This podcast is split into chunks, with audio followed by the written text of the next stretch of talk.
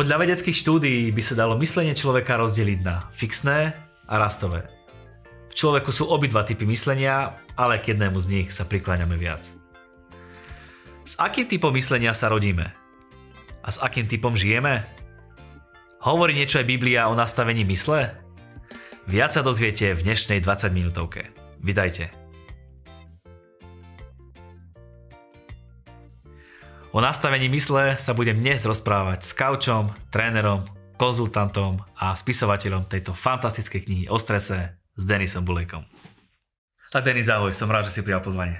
Ja veľmi pekne ďakujem takisto za pozvanie a som veľmi zase rád, že som tu medzi vami minulý rok si končil rok a teraz ho začíname spolu.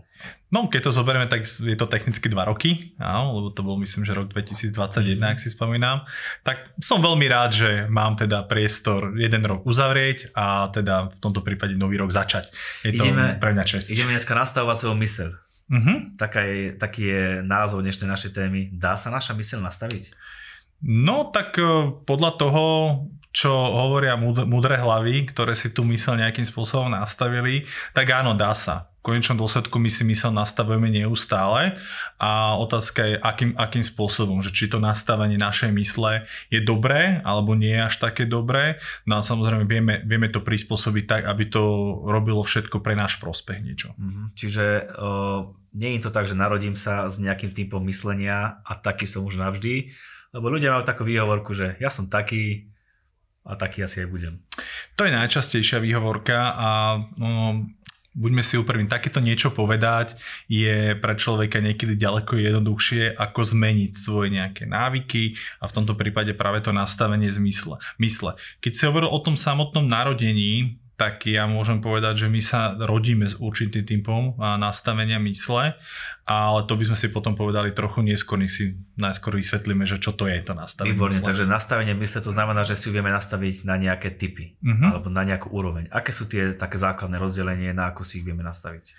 Um, jedna autorka, ktorú aj nájdete v knihkupectvách a je to psychologička, volá sa Carol Dweck a ona no, sa venovala dlhšie obdobie práve tomu a sledovala študentov a ľudí pri svojej práci a to, že akým spôsobom myslia a došla, že takéto základné rozdelenie, ktoré existuje, to, že sú ľudia, ktorí majú fixné nastavenie mysle a potom sú ľudia, ktorí majú tzv. rastové nastavenie mm. mysle. Takže ono existuje takéto krásne rozdelenie a práve na to fixné a a na to rastlo. No tak si ich musíme rozdeliť teraz. Mm-hmm. Že to základné také rozdelenie, o ktorom by sme sa mohli rozprávať, tak to fixné nastavenie mysle, tak ty si to tu už pred chvíľkou spomínal, že je to o tom, že máme ako keby niečo dané do vienka a ľudia tak veľakrát vnímajú, že sú veci, na ktorých som proste predurčený a toto, toto viem robiť. A, a proste keď to neviem, tak len preto, že mi to nebolo da, dané do života, tak sa, tak sa tým nechcem za, nebudem zaoberať alebo si poviem, že nie som v tej danej oblasti dobrý. Ale toto by som dal len ako taký základ. Je naozaj rozdelené takých niekoľko myšlienok, ktoré môžeme rozdeliť rozdeliť na také dve kategórie. Že v tom fixnom myslení je to, že dajme tomu, keď niečo ne, nespravím, tak v tom nie som dobrý automaticky. Alebo o, musím podať najlepší výkon, musím, musím v tom v tej danej oblasti byť naozaj najlepší. Alebo proste vnímajú to, že keď majú dostať nejaký feedback, tak to môže byť pre, pre nich nejakým ohrozením alebo niečo, že je to niečo zlé, lebo ide ma niekto kritizovať. Prípadne, keď je nejaká konkurencia, tak ju vnímajú, no, alebo niekto, kto je lepší, tak toho človeka vnímajú ako konkurenciu a nie ako, že to je človek ku ktorému mohli, mohli vzliadať. Na druhej strane to rastové myslenie je taký ten protiklad a mm, rastové myslenie má jednu krát, krásnu myšlienku a, alebo takú vetu, ktorú poviem a mne sa veľmi páči, že vieš nejakú vec a on, tá odpoveď toho rastového myslenia ešte nie. A to je ten rozdiel, že nie, že neviem to, alebo ako jasne priznám si, že danú vec neviem, ale neznamená to, že sa to nedokážem naučiť, neznamená to, že sa tomu nedokážem prispôsobiť. No a keby som napríklad zobral ten feedback, tak napríklad feedback bere ako informácie, aha, tak mám sa v niečom zlepšiť. Napríklad niekoho, kto je lepší, nevníma ako konkurenciu, ale vníma ako vzor, že od ktorého sa môžem, môžem naučiť. A to rastové myslenie je stále od, je, je v tom kontexte, že je stále čo sa učiť, je stále čo sa zlepšovať, mám síce nejaký potenciál, mám ja niečo dané, ale to neznamená, že nemôžem byť v tom lepší.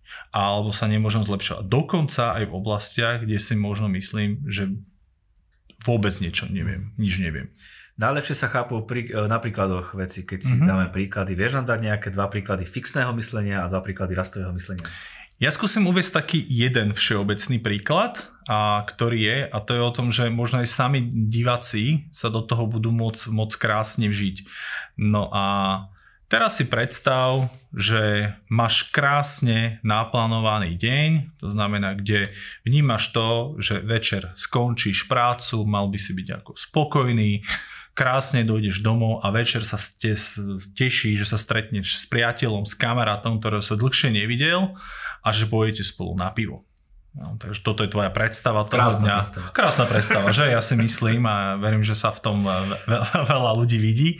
No a teraz si zober, že namiesto tej tvojej predstavy začne ten deň plynúť takto, že ten deň nejak pri, ubehne, už sa teší, že ideš pomaly končiť a zrazu ti príde telefonát od šéfa, ktorý ťa v tom telefóne ale totálne, ale totálne zvozí a úplne, že niečo si spravil zle, niečo si zle vykonal, neurobil si to dobre a má to ne, je to nekvalitné a nie je to možno až taká katastrofa, ale celkom to tak nafúkne.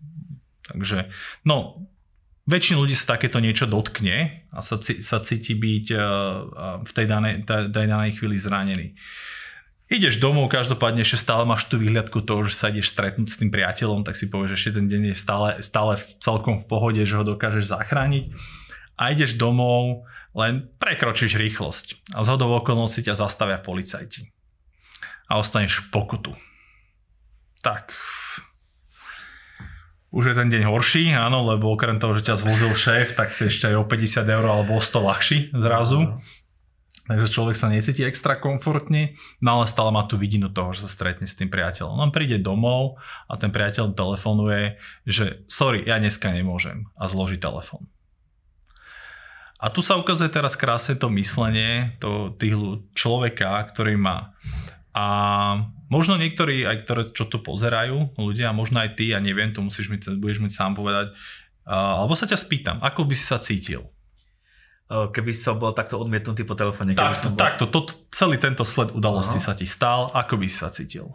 Vieš no vždy môžeš zareagovať dvoma spôsobmi a ja by som asi zareagoval tak, veď nevadí, život je ďalej, sú aj horšie veci a uh-huh svoju pozornosť obrátim na niečo iné. Tak to by sme mohli nastaviť, že to je to rastové myslenie. Ale to druhé, to, tá, tá druhá reakcia by mohla byť taká, že ľudia, no tak ja som neschopný, áno, som ešte aj odmietaný, proste čokoľvek som sa dneska chytil, tak bolo úplne mm.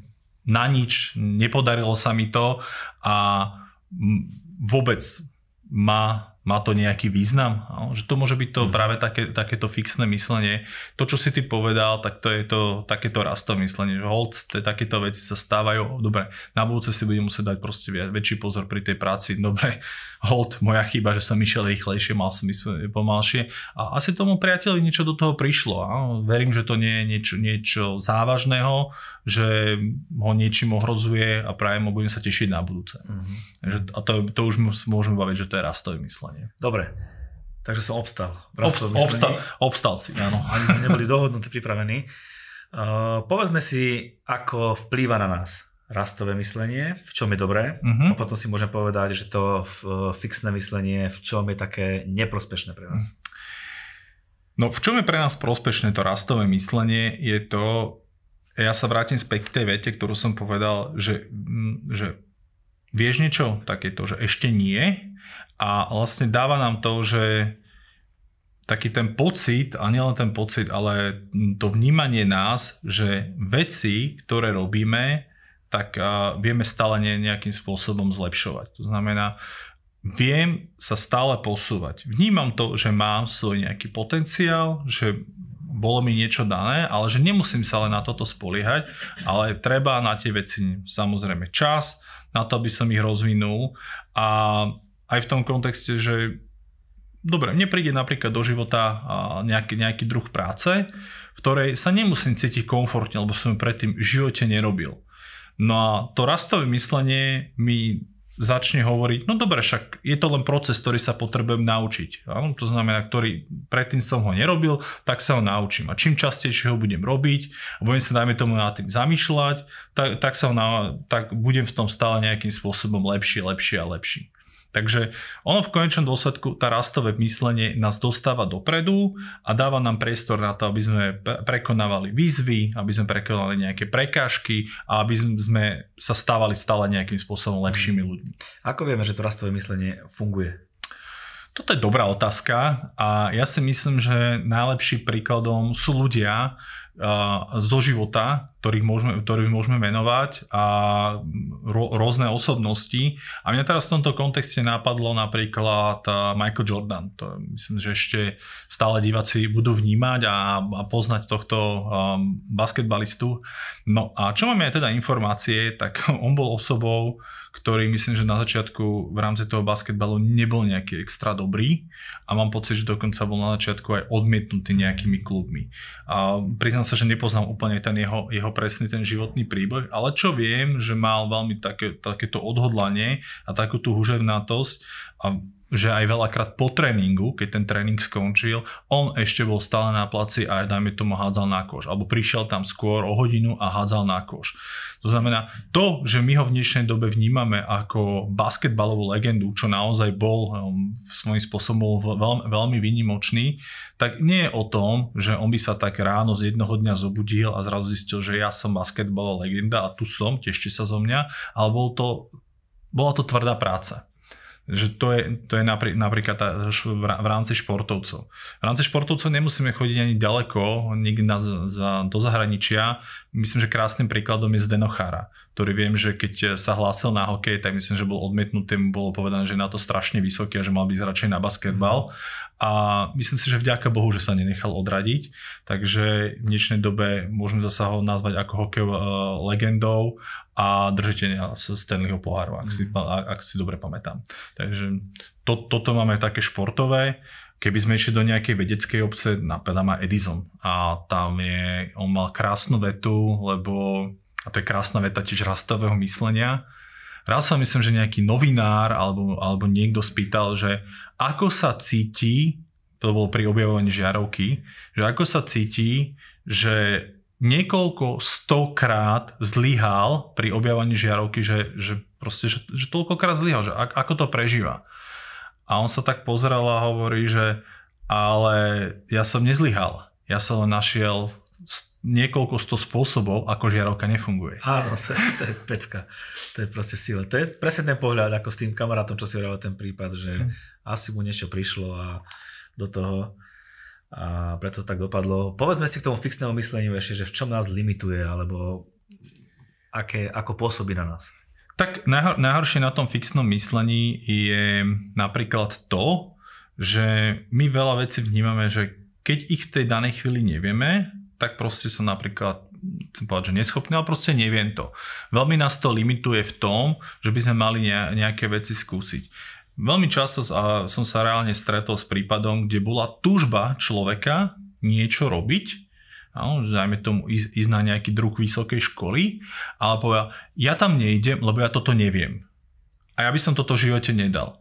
A pritom to ani neskúsil a hneď sa, do, do, do, hneď sa dopredu zhodnotil, že je to vec, ktorú by on nedal. A teraz odkiaľ to on môže vedieť? No nemá to odkiaľ vedieť, poprvé to v živote neskúsil a po druhé, dobro, možno vychádza z nejakých skúseností, ale keď to nedal, tak našiel len spôsob, ako to nedá. To znamená, jediná vec, čo je, by mal zmeniť nejakým spôsobom prístup. A samozrejme, hold, keď je nejaký predmet, napríklad matematika a ide mu ťažšie, tak musí veľakrát zvoliť iný prístup na to, aby sa tie, tá, sa tie veci naučil. Takže myslím si, že najhoršou vecou je pri fixnom nastavení myslenia, že ľudí extrémne brzdí vo veciach, ktoré by chceli robiť a v ktorých môžeme mať obrovský, ale obrovský potenciál, ktorý môže byť dokonca, aby som nazval až výnimočný. Takže v tomto vnímam, vnímam to fixné myslenie. A kde a... sa berie to fixné myslenie? Prečo ho máme? No, to je tiež veľmi dobrá otázka. A za mňa fixné myslenie je vec, ktorá sa nám do života začne dostávať práve výchovou. Výchovou a vecami v prostredí, v ktorom žijeme. A ja teraz nechcem povedať to, že vychovať deti je, je zlé, práve že naopak. Ja si myslím, že je to veľmi, veľmi dôležité a je napríklad veľmi dôležité určovať napríklad deťom hranice. Ale to by bola nejaká iná téma. Ale otázka je, akým spôsobom to robiť. A my veľakrát ľudia, a ja sa dokonca sám veľakrát pristihnem ako, ako rodič, že robím veci tak, že nepriamo dávam fixné nastavenie mysle mojim deťom. Ja sa vrátim späť tej prvotnej myšlienke toho, že, čo sme sa ešte bavili úplne na začiatku, ja som povedal, že sa k tomu spätne vrátim, že my sa rodíme s tým rastovým nastavením mysle. A dôkazom je jednoduchá vec. Keby sme sa nerodili, tak z nás, nikto z nás nechodí, nerozpráva a proste jednoducho povedané nenaučíme sa tieto veci. Krásny príklad rastového myslenia sú naozaj deti, a úplne malé deti, ktoré s obrovskou radosťou, a my ich v tom samozrejme podporujeme, no, že aby, a, aby sa napríklad naučili chodiť, aby spravili ten prvý kročik. Si zoberte, že koľkokrát dieťa, kým začne plnilo chodiť, spadne na zadok. A teraz si zoberte, no tak, že to by malo fixné myslenie, tak si povie, no, tak ja som na ten zadok spadol, tak no ja, ja, ja si chodiť neviem, áno, to ja to v živote nedám, to sa nedá, proste však ja tu furt padám na zadok. No nemá, ďaká Bohu, že nemá a to fixné nastavenie mysle, že má to rastové myslenie, lebo ono padne a teď on sa postaví ide ďalej, alebo skúša to. Keď mu to nejde tak, ide to hen tak. Ja mám napríklad teraz 5-mesačnú dceru a to je krásne vidieť, že to rastové myslenie sa prevaluje a samozrejme on sa nejak prevalí, zrazu skončí takto na tvári a plače. No, to znamená, niektoré veci jej nefungujú, lebo si ešte nevedela dať ruku pod seba, aby sa vedela podoprieť. Ale hľadala ten spôsob a teraz to už napríklad vie. Mm. To znamená, a už keď sa prevalí, tak zrazu sa posú, takto je takto opretá a pozera na svet. No. no a keby mala to fixné nastavenie mysle, tak si povie, no tak dobre, no ja sa radšej ani točiť nebudem, lebo vždy skončím tak, že mám tu tvár na tej zemi, no robiť to, robiť to nebudem. No a vrátim sa teraz spätne k tomu, že ako sa dostávať do nás to fixné myslenie. No je to výchovou, je to aj veľakrát vyjadreniami, ktoré my ako rodičia používame alebo rodičia používali na nás. A ja teraz poviem dokonca aj vyjadrenie negatívneho charakteru typu, že a toto nerob, na to nemáš, áno, alebo tomuto sa vyhni, čo sú, čo sú veľmi negatívne veci, ale veľakrát na prvý pohľad aj veľmi pozitívne veci a povie, no však ty si šikovný, a to, to, toto je predmet, ktorý sa ty ani učiť nemusíš a to zvlá, zvládneš ľavou zadnou. A to sú veci, ktoré sa nám dostávajú pomaly do hlavy, ktoré tam v tej hlave zrazu máme. A teraz príde nalámanie chleba. Mne sa napríklad takéto niečo stalo v rámci matematiky. Ja som na strednej sa matematiku ani neučil. To išlo fakt, že automaticky. A samozrejme myslel som si, že takto bude aj na vysokej škole. A na vysokej škole som zistil, aha, ty musíš môj zlatý zmeniť prístup. Lebo nejde ti to takto ľahko, jak ti to celý čas že všetci v živote tvrdili, že to, že to je veľmi jednoduché. A poznám naozaj reálne prípady, kde ľudia uh, si myslí, naozaj študenti došli do toho štádia, že aha, už mi to nejde. Tak asi na to nemám. A skončili. A pritom len stačilo možno trošku vyvinúť viacej námahy, ktoré samozrejme dotedy nerobili, lebo to nepoznali v tej, v tej, v tej danej oblasti. No, a potom samotnou kategóriou je škola, ale to je mm. na, zase tiež na inú tému. Čo môžeme teda urobiť pre deti, aby sme ich vychovali v tom rastovom myslení? No, ja si myslím, že určite deti treba podporovať vo veľa veciach a to znamená, aj keď sa chcú vybrať do nejakej oblasti, my tam možno veľakrát vidíme nejaké ohrozenie, tak sa skôr baví ani nie do toho, že tak ty na to nemáš, alebo, alebo to, to, toto radšej neskúšaš, alebo toto nevieš, no, že dieťa by chcelo, ja neviem, hrať na gitaru, dám príklad, že, a si povie, a čo ty chceš hrať na gitaru, však ty si hluchý jak poleno. Mm. No, tak to sú veľmi zlé vyjadrenia, to znamená skôr ho podporiť. Dobre, chceš hrať na gitaru? Dobre, tak poďme sa pozrieť, že čo ťa môže čakať, to znamená, a aké prekážky by si musel prekonať. A radšej baviť sa o tých prekážkach s ním a hľadať s ním spôsob, ako tie prekážky môže prekonať. Ak sa dieťa naučí prekonávať prekážky v nejakej oblasti, je s veľkou pravdepodobnosťou to bude aplikovať vedieť aj v iných oblastiach. Je to veľmi dobré, je veľmi dobré ho v tom pozbudzovať.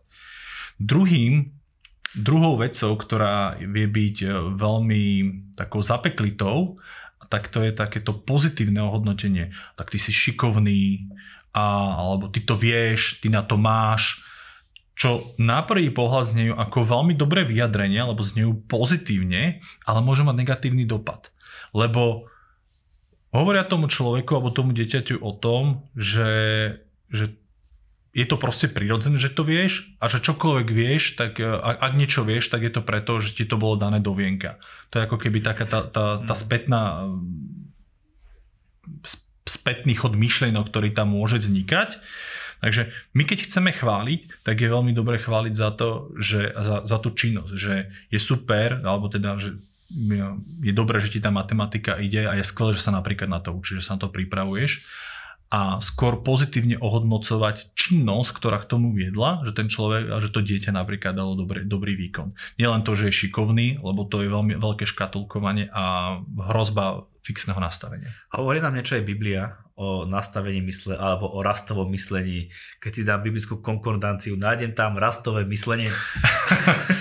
Priznám sa, neskúšal som to, takže vyskúšaj, daj mi vedieť, že či to tam nájdeš.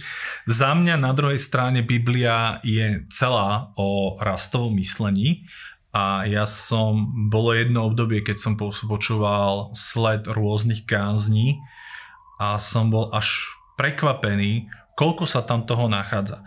Ja nebudem dávať konkrétne verše, na to sú to podľa mňa iní ľudia, a ktorí chodia do tejto relácie, ale vo všeobecnosti Biblia nasmeruje k tomu a nám pouka- sa snaží poukazovať na to, že sme ďaleko lepšie, ako si o sebe myslíme. Nie si v skutočnosti myslíme. To je rastové myslenie. Ale Biblia aj hovorí o tom, že musíme veľakrát vyvinúť činnosť na to, aby sa tie veci diali. Čo je rastové myslenie? A Hmm, napadla mi ešte taký celkom uh, ten príbeh s talentami, čo je.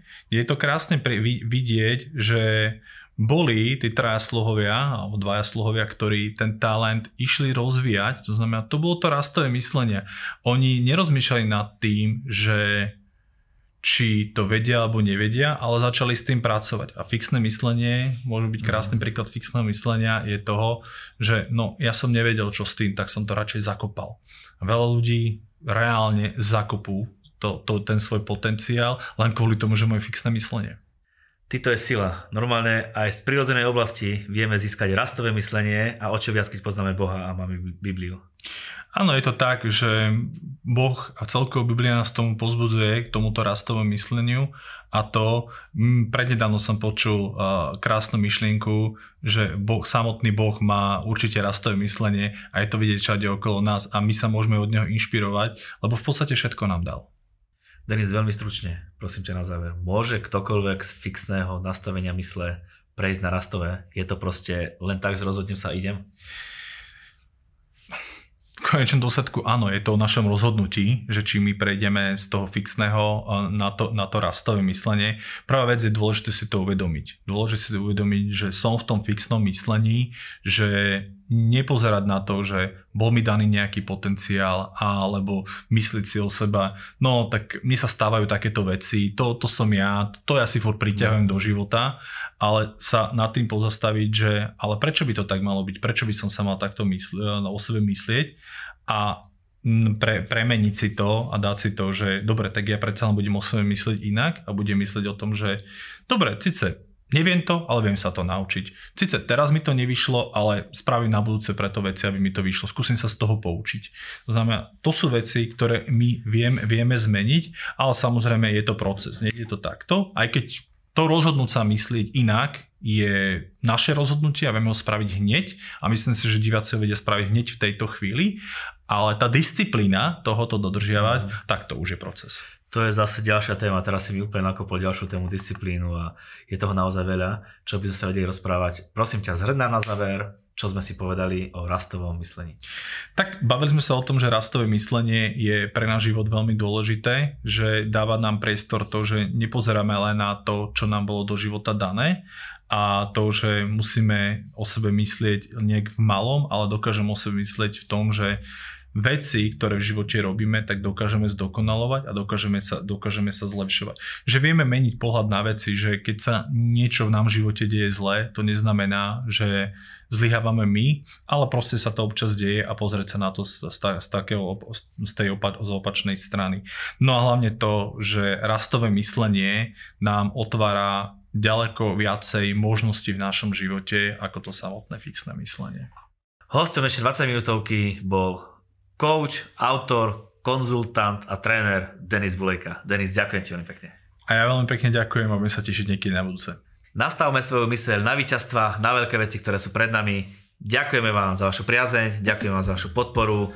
Prajeme vám, nech je váš pokruh zrejme vo všetkom. Dajte Boha na prvé miesto, On vás dá na tie miesta, o ktorých ste aj nesnívali. A prosím, vyznajme spoločne, tie najlepšie dni sú stále iba predo mnou.